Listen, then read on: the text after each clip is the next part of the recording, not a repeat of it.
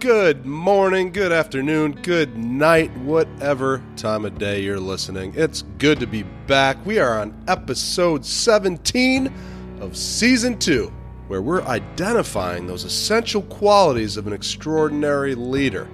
Today we're going to dive into a tough topic. Great leaders work very hard and have worked very hard to get where they are. That's in a large part why they've been so successful. But if you want to be an extraordinary leader, you have to know when enough is enough. And there has to be a sustainable pace, or you're going to end up burned out, you're going to have health issues, you're going to have relationship problems. So while hard work is absolutely an essential piece of being a great leader, you also have to know when it's too much. In my conversations with leaders, they often share about this dynamic of, I don't know how to put it down. It's because in those early years especially, it was that grit and that hard work and that commitment and that sacrifice that made them successful. So the idea of letting up even one bit on that level of intensity feels like business suicide in a way. But at the same time, there are real concerns about keeping this pace up for an extended period of time. What will it do to your health? What will it do to your marriage or your friendships or your relationships with your kids or your level of joy and your overall emotional health? I hear a lot of leaders say, you know, when I get to this certain milestone, then I can let up a little bit and enjoy my life. And that happens to be a moving target.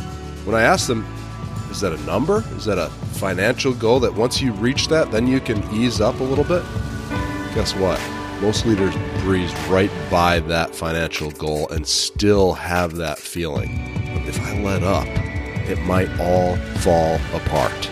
This perceived need to keep grinding, work long hours, to push off everything else in your life for the sake of accomplishment, that's not logical usually. That's internal.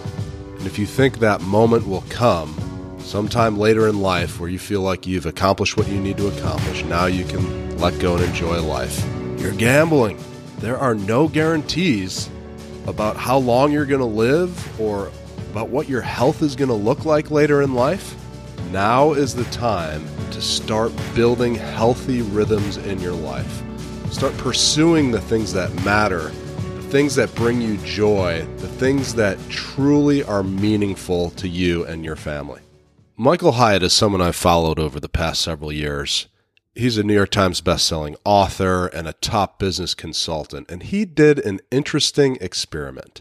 He has a large team that he serves small business owners with. He decided he was going to transition to a thirty-hour work week for him and his team. He expected not to get as much done in a thirty-hour work week, but hey, at least the quality of life of his employees would improve, and that would be a good thing. Something unexpected happened.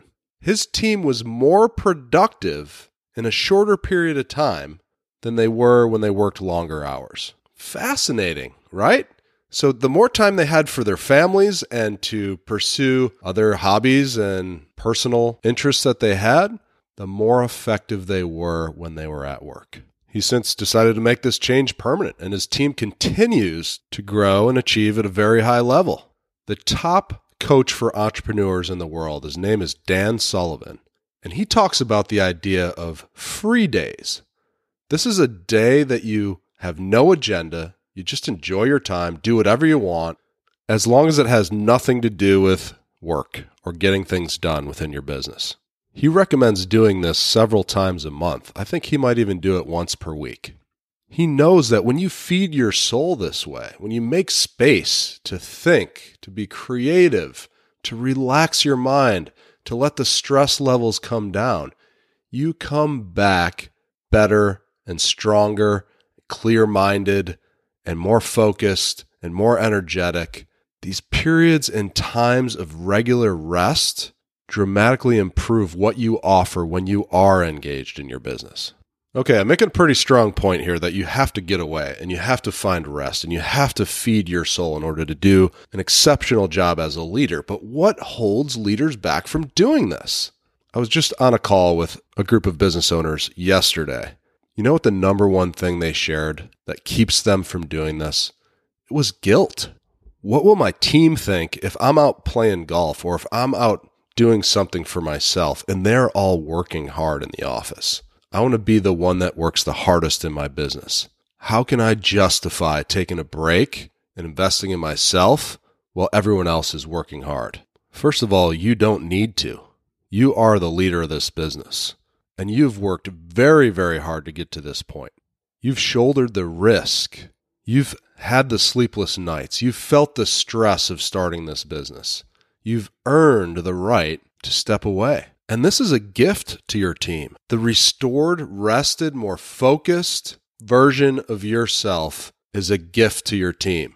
If you're going to be burned out, stressed out, ornery, you can't lead to your full capacity. Again, remember, this is about creating a sustainable, healthy lifestyle so that you can enjoy your life and work right now. Not later, right now. If you're feeling stressed and burned out in this season, it's also a good time to ask yourself, what's the cause of that? Is it that I'm just working too much? Or is there a misalignment? Is my passion not aligned with the work that I'm doing? Or is there a certain role that I'm taking on in my company that is draining my energy and stealing my joy? Or am I neglecting my health? Like sometimes when you don't have healthy rhythms of exercise and eating well, that can affect your mindset and everything you do on a daily basis. Is there a self-imposed pressure that you're living under? Is there a fear that is causing you to feel the way that you're feeling? So you really want to examine why why are you feeling stressed? What's causing these feelings of burnout that you're experiencing? I remember when I used to hate my job, the idea of escaping it for a week to enjoy the beach and forget about all my dissatisfaction was the greatest thing I could imagine. And then a mentor asked me a question that really rocked my world. He said, what if you created a life and career that you didn't want to escape from? That was a head explosion moment. I thought, is that even possible?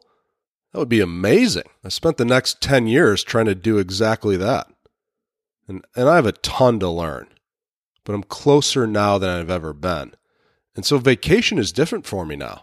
It's no longer something I do to escape my life or career. I enjoy my life and I love what I do to serve leaders.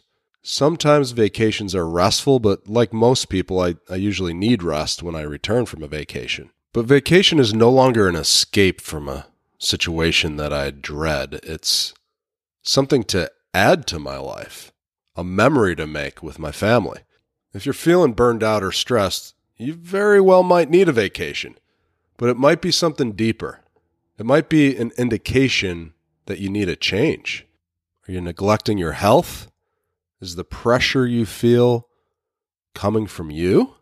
Is there fear pushing you to work long hours and neglect other important areas of your life? Do you feel pulled forward by your passion? Or is the grind of what you're doing feel more like pushing? Are you living a life that you don't want to escape from? It's never too late to make a change. If you feel like you're in a place where you really need to make a change, but you're not sure where to start or how to navigate these questions, shoot me a message. Life is too short to live a life you don't love. Maybe for you, you just need a change internally, that you don't need to change your job or change your business. You just know that you need more balance in your life. You need to focus on enjoying life more instead of being caught up in that endless grind.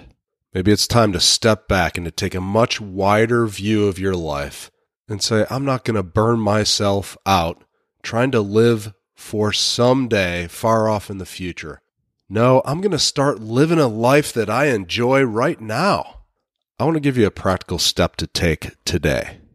What is a hobby or interest that you really enjoy that you've given up on because of the busyness of life and business? Now get out your calendar and find a couple days this month where you're going to devote at least a half a day to enjoying that hobby. I'm going to give you full permission to not feel guilty. Remember, you are making yourself a better leader by investing in your own balance and your own level of joy and your own rest and restoration. If you want to be an extraordinary leader, you need a healthy and sustainable lifestyle.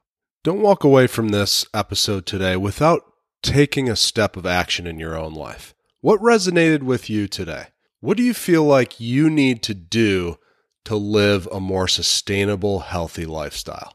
Whatever that might be for you, write it down, put it in your calendar, and commit to making that a regular part of your life rhythm. We aren't guaranteed today. We're not guaranteed tomorrow. We have to start living our lives now for the benefit of your family, for the benefit of those who you lead and serve, and for your own benefit. You need this.